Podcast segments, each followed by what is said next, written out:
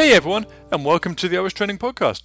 In this week's episode, I'm talking with Nick Croft. Nick has recently published a book with us called Genesis Explained.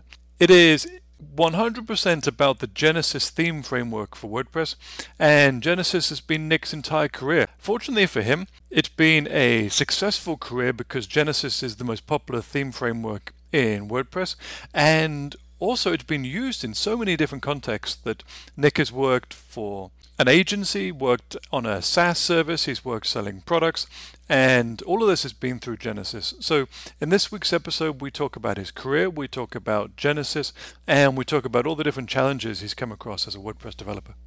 Hey, Nick, welcome to the OSTraining Podcast. Thank you for having me here. So, Nick, I've been talking with a lot of people over the last few weeks on the podcast, and all of them seem to live in fairly remote areas, whether it's Pippin from Easy Digital Downloads in the middle of Kansas or Rod from our team that I was training in the middle of Indiana in the middle of nowhere. Whereabouts are you? So right now I'm in uh, Front Royal, Virginia. Uh, if you go east, uh, sorry, west from DC for about an hour or so, depending on traffic, you'll eventually find me right at the top of the Shenandoah Valley just before you get to the Skyline Drive entrance on the north end. So, for people that might not have heard of the Shenandoah before, it's famous for the U.S. Civil War, right? There was a massive amount of stories happened in the U.S. Civil War up and down the valley. It's close to D.C. Is that fair to say? Yeah, absolutely. There's uh, Civil War stuff all around here. There's uh, some old plantations and things like that. We had two different battles uh, here outside of Front Royal.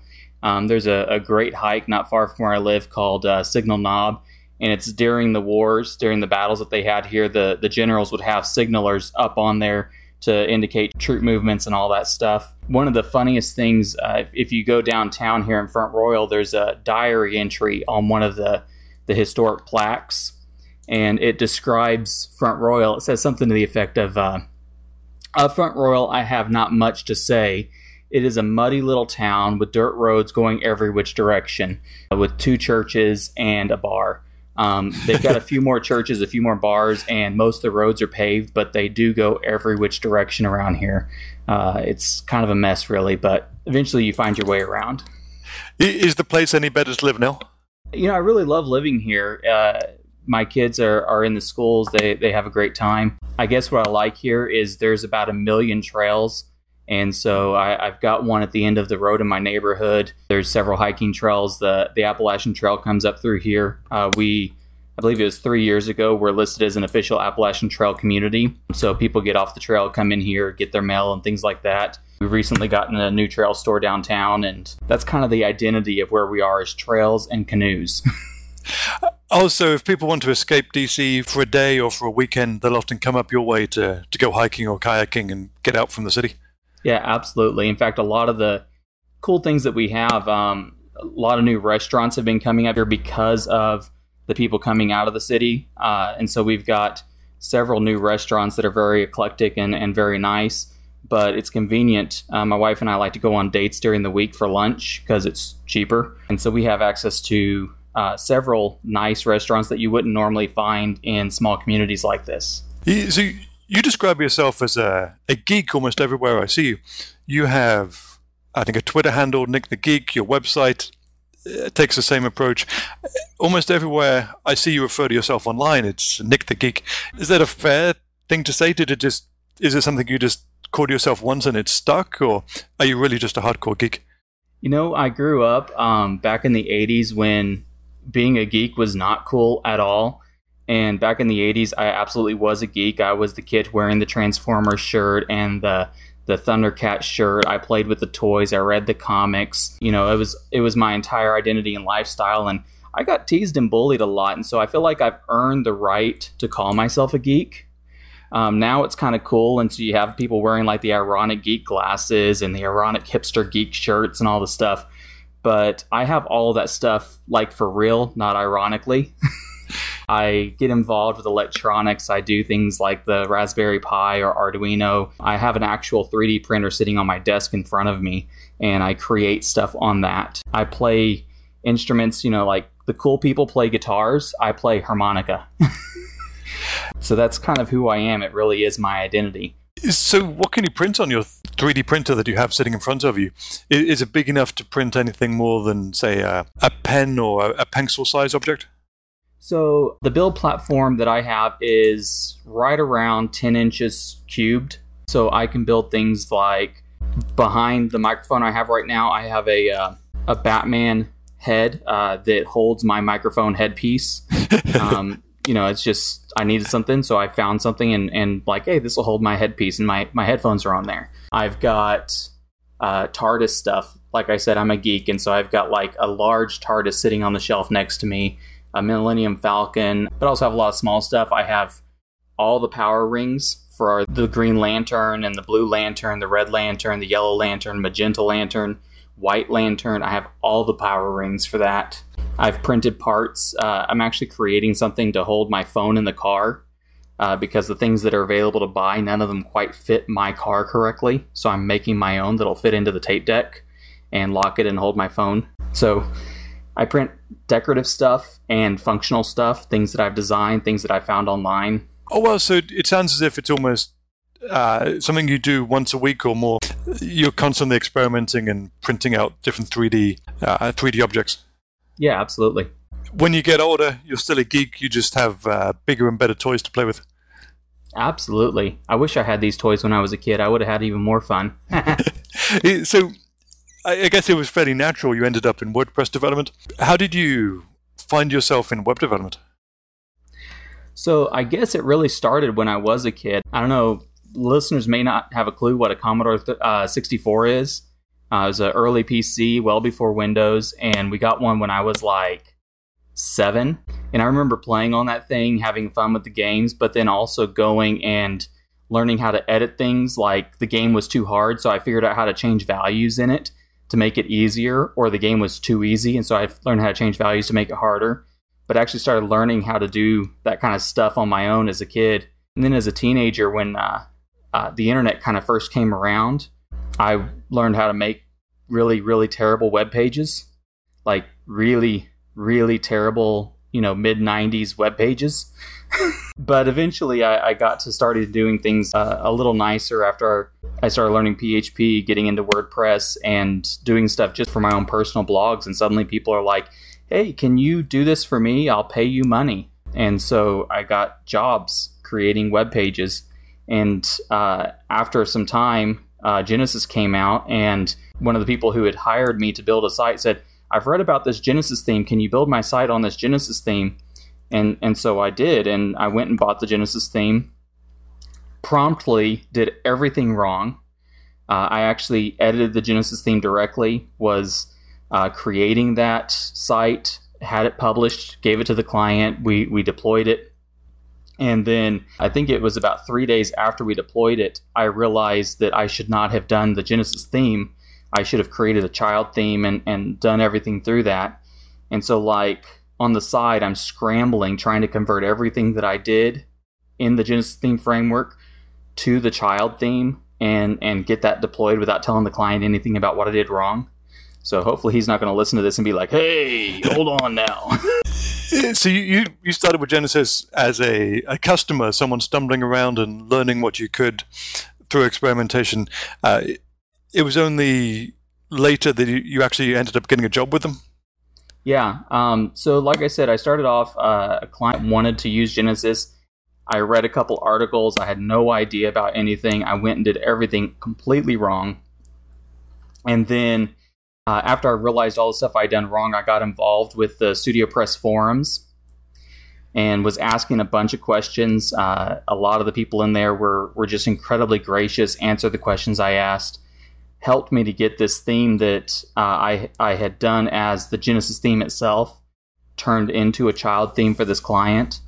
And so I figured, you know, they were really good and helped me out. I'll go answer some questions because I know the answers now. And went and answered some questions in the forums and then started answering more questions in the forums. And at some point, uh, Daisy, who uh, was the lead in the forums, was like, "Who is this guy? Um, he's just suddenly answering all these questions, and and we don't know him." And so Brian, uh, who who is the owner of StudioPress, was like, "I don't know him either, but he's answering the questions right. Why don't you talk to him?" And so they eventually made me a, a forum admin as an unpaid volunteer position. And then several months later, I got hired on as a part time contract uh, support worker. And then a few months after that was full time support worker. And then, you know, StudioPress merged with Copyblogger. And I, I continued on in support with them. And then Copyblogger eventually became Rainmaker Digital. And they moved me over to, to development with all of that. And so I've kind of really come up through the ranks learning a whole lot about development and processes by working with Genesis. And the, the Genesis Explained series I started on my blog kind of documented a lot of the things that I did wrong and how I learned how to do it correctly through all of those processes and steps that I've been through. So you've had a, a career in Genesis, more or less. It came out in like 2010 was the first release of Genesis?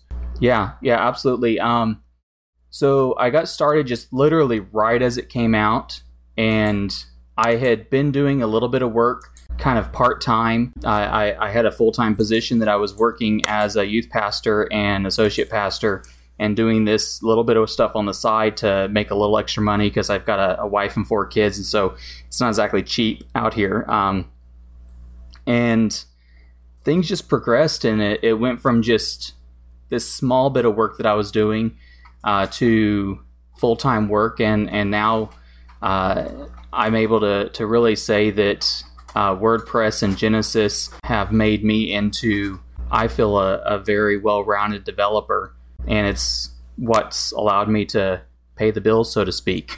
So.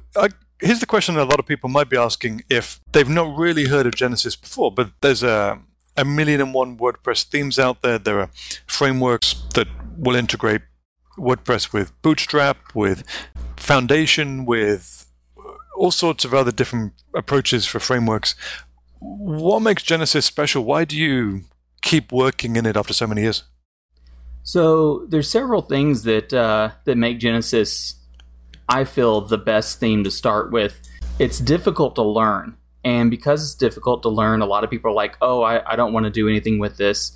But once you learn it, it allows you to prototype very, very quickly. When you work with other themes, you have to create sometimes dozens of template files to do things. And so you've got all these template files, and, and a lot of them are doing the exact same thing. But you have to have multiple files to do the same thing because of the way the WordPress template structure works. With Genesis, uh, a little bit of planning, a little bit of creativity, and taking advantage of the, the functionality in there it allows you to prototype that out and create that functionality with a handful of files, a hand, just a, a fraction of the code, and then it allows you to focus on doing the things that you need for for your site or for your client site without having to necessarily reinvent the wheel every time because you've got a framework that does so much of the heavy lifting and just lets you focus on that prototyping and then going from the prototyping to the functional and final products. It's curious to me that you say that Genesis is somewhat difficult to learn and that's one of the benefits. It's taking a very different approach to some of the point and click page builders, site builders that are out there, like Beaver Builder or, or uh, Visual Composer. Is it fair to say that Genesis is more of a developer's tool? in a way, uh, it is a developer's tool, but that doesn't mean that it can't be used by end users. So you mentioned kind of uh, point and click interfaces, and the cool thing about Genesis is the extensibility that's built into it. And so it's not unlike WordPress in that way. You have tools like Beaver Builder that can exist because WordPress is designed to be extensible, extended by plugins and extended by themes. Genesis is designed to be extended by plugins and extended by child themes. So a developer can come into it and say, I have this really great idea. I want to create an interface that will let people decide the colors for their themes, the backgrounds for their themes, the the font sizes, the padding, all of the different stuff to to completely reshape and redesign this theme so it's unique to their site, but they don't need to know CSS, they don't need to know PHP, they don't need to know JavaScript to do all this stuff. We'll create an interface for it. In fact, the company I work with now, uh, Reactive Studios, has the Design Palette Pro plugin that does exactly that. And because it does that, people like it because they don't have to learn all of those extra things. So you were working in Genesis as a freelancer, then you got a job with Genesis, and you left the actual company that makes Genesis about a year ago, and now you're working with a design agency that is heavily involved with Genesis as well.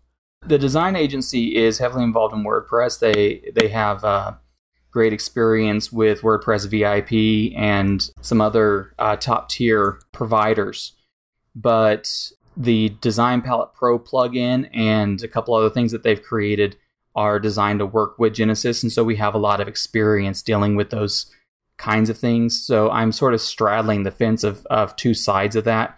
Um, one side is working with Design Palette Pro and my own plugins that I've created and things like that, where I work with Genesis very extensively. The other part is addressing client needs that may or may not need Genesis, depending on what they're after and what they're doing, where they're hosting, and all of those different things. So I'm still very much involved with Genesis, but in any given day, I may or may not be sitting in front of Genesis. it's been a, a, major part of your work life, but you were working with a company that uh, had uh, all sorts of different arms. Copyblogger was famous for giving copywriting advice. The team behind Copyblogger and Genesis launched a, a SaaS service as well called Rainmaker, which had a kind of marketing angle to it. Did you end up diving into any of those other products as well? Yeah, absolutely. Um, I actually became the uh, senior developer with uh, Rainmaker, and so wouldn't want to guess how much of the code that I generated there, but it is a substantial amount of that code. And so I got a lot of experience dealing with it. A lot of the underpinnings of Rainmaker take advantage of features that are in Genesis itself um, and extend those features because all the themes that are, are used on Rainmaker use Genesis. Uh, so that was a, a, nice common library we were able to take advantage of. In some cases, uh, we had to kind of reinvent things or, or come up with new things because it was just really cutting edge, pushing the envelope sort of stuff.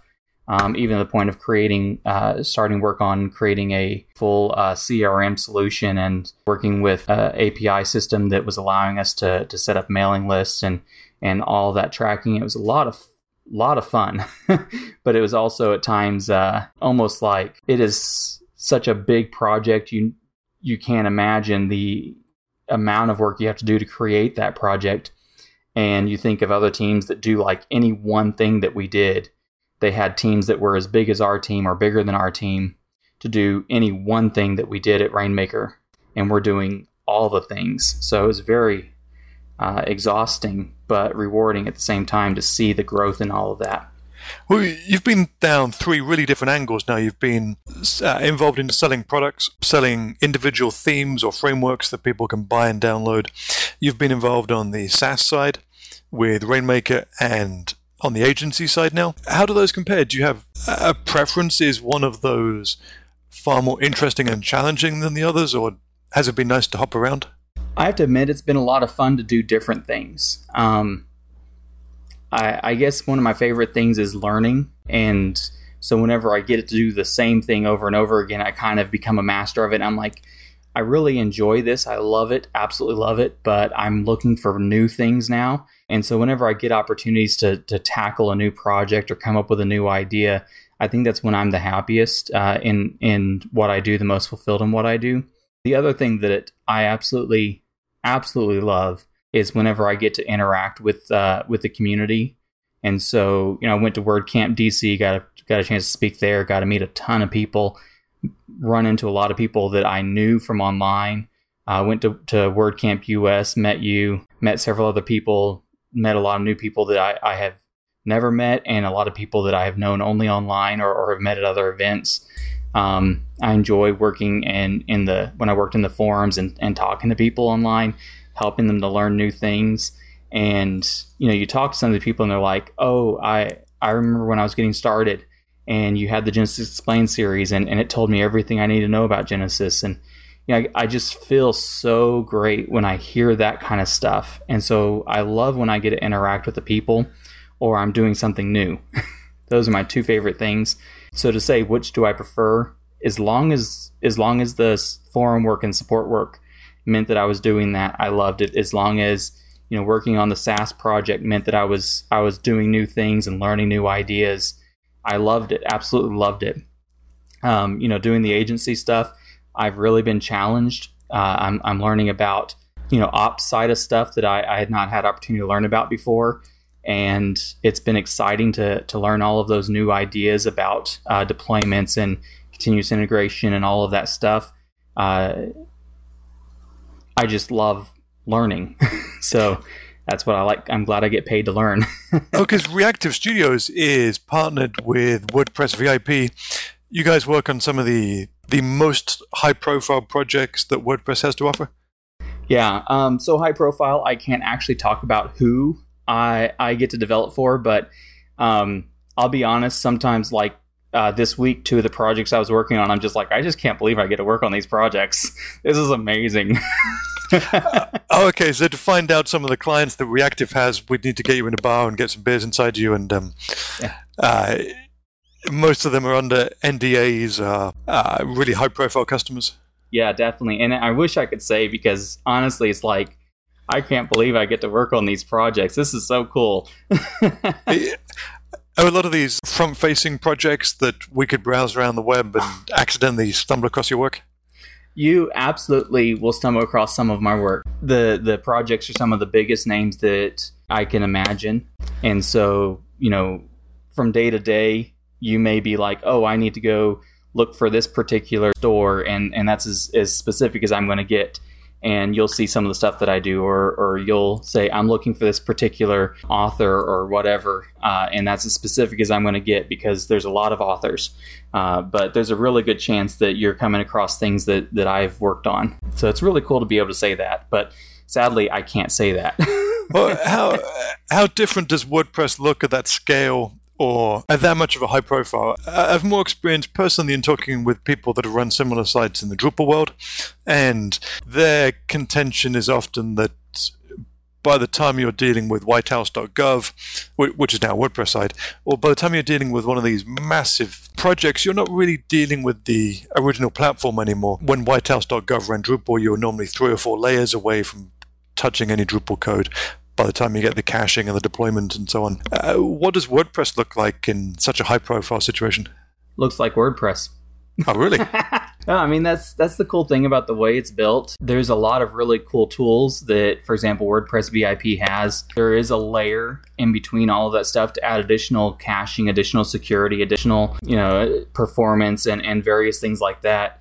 But where I'm working at, I'm working at at WordPress, and so I've you know that that layer. So i have a local environment that i don't need to have all these fancy tools installed to make it work. And you know the great thing is a lot of the the automation that we're using uh, verifies that we're doing things the correct way. There's a lot more security conscious ideas that i can't just commit code and get it into the wild and leave a huge security vulnerability.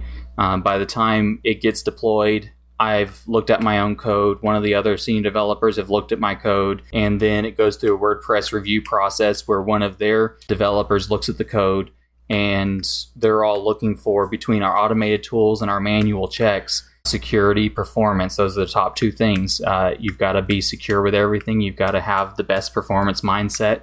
And it's changed the way that i think about a lot of stuff but the actual experience day to day is the same functionality, the same tools, the same ideas. Uh, so whenever you learn it one time, you don't have to learn something completely new and different.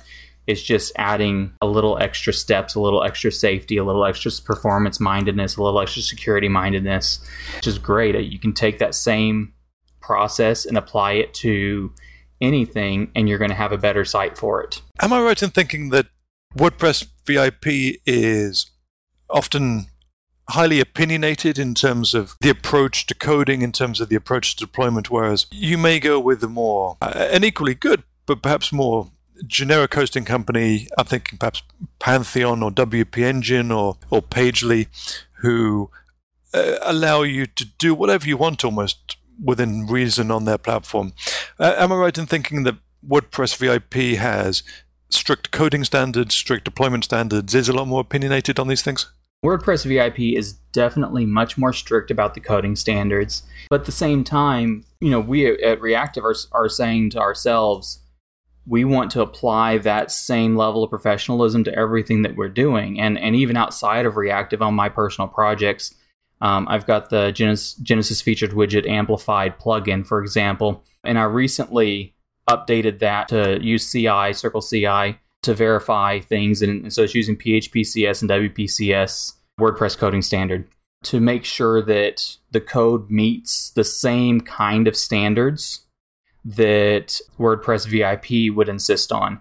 And even though I'm like the only person working on it, so it's not like I have a bunch of people to review my code when I commit it. I take time to commit it and then come back to it a few days later to do the review. So my eyes are a little bit more fresh to what I may have done wrong previously.